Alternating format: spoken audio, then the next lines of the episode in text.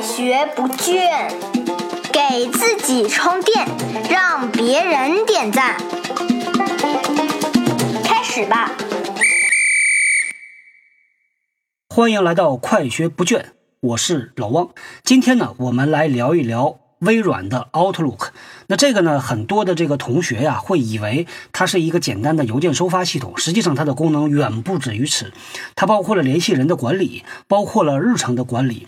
在以往的工作里边呢，老王被问到的一个特别多的问题啊，就是这些小同学他们会说，我怎么能够发会议邀请的时候，我知道那个人在这个时间段内有没有空呢？这问题啊，其实在百度上一查，可能就查到了。如果进到 Outlook 的帮助菜单里边，可能一查。也查到了，问题并不难，就是那么一层窗户纸，但是总要有人把它点破。好，那我们今天呢就说一下这个几方面呢，我认为一定需要知道的这么一些技能。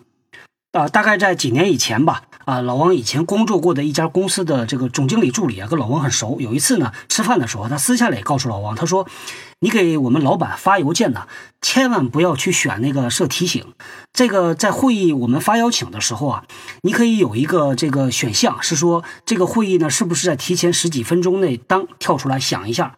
老王当时就很好奇说为什么呢？他说因为老板被这个折腾惨了，有的人发会议邀请呢，他这个如果是跨天的，他不知道怎么设这种连续的跨天的会议，那他呢这个会议邀请有可能这大半夜就咚咚咚就响，老板呢不胜其烦，这个对于这种会议邀请很恼火，但是呢他并没有。直接讲出来，作为秘书呢是看到了，所以他是提醒他说你小心啊，千万不要发。再后来呢，我稍微还就针对这个稍微留了一下心，我发现很多人发这种跨天的会议邀请，确实啊是不会发的。举个例子啊，比如说啊，我们要开连续两天的会，每一天呢都是从早上九点开到了到晚上六点，那很多很多人发的会议邀请，他就是这样的。发这个会议邀请的时候，起止时间是第一天的早上九点，截止时间呢，他会放在。第二天的六点，那么这一个会议啊，在日程表上你看到就是一条红线，一下跨过了整个晚上。那应该怎么发这个邀请呢？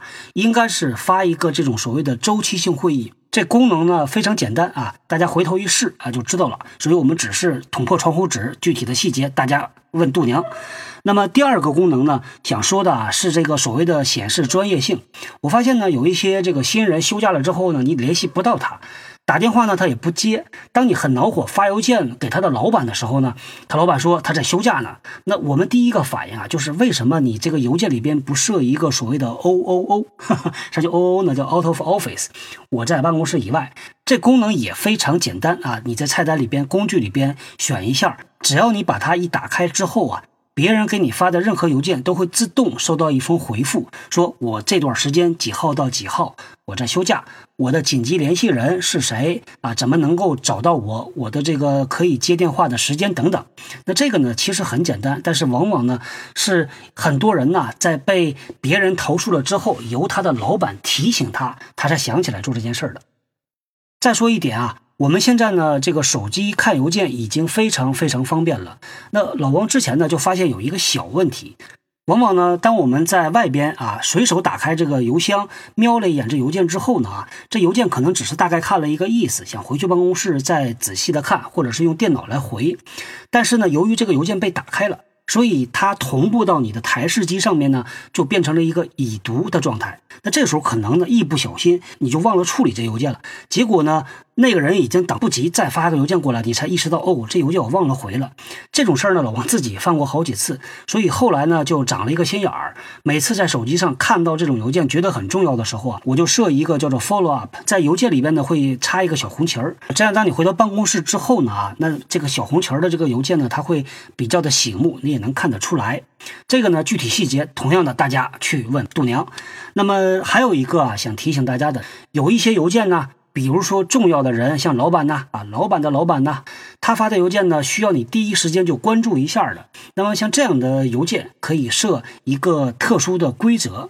比如说呢，现老王有一段时间呢，就把有一些特殊的人就设了一些规则，他的邮件只要一来，就帮弹出一个小窗口出来，当当当几个叹号，说啊谁谁谁的邮件来了，立刻你就可以有一个回应。这个呢也不复杂啊，你到这个菜单条里边去找那个规则，你就可以发现它。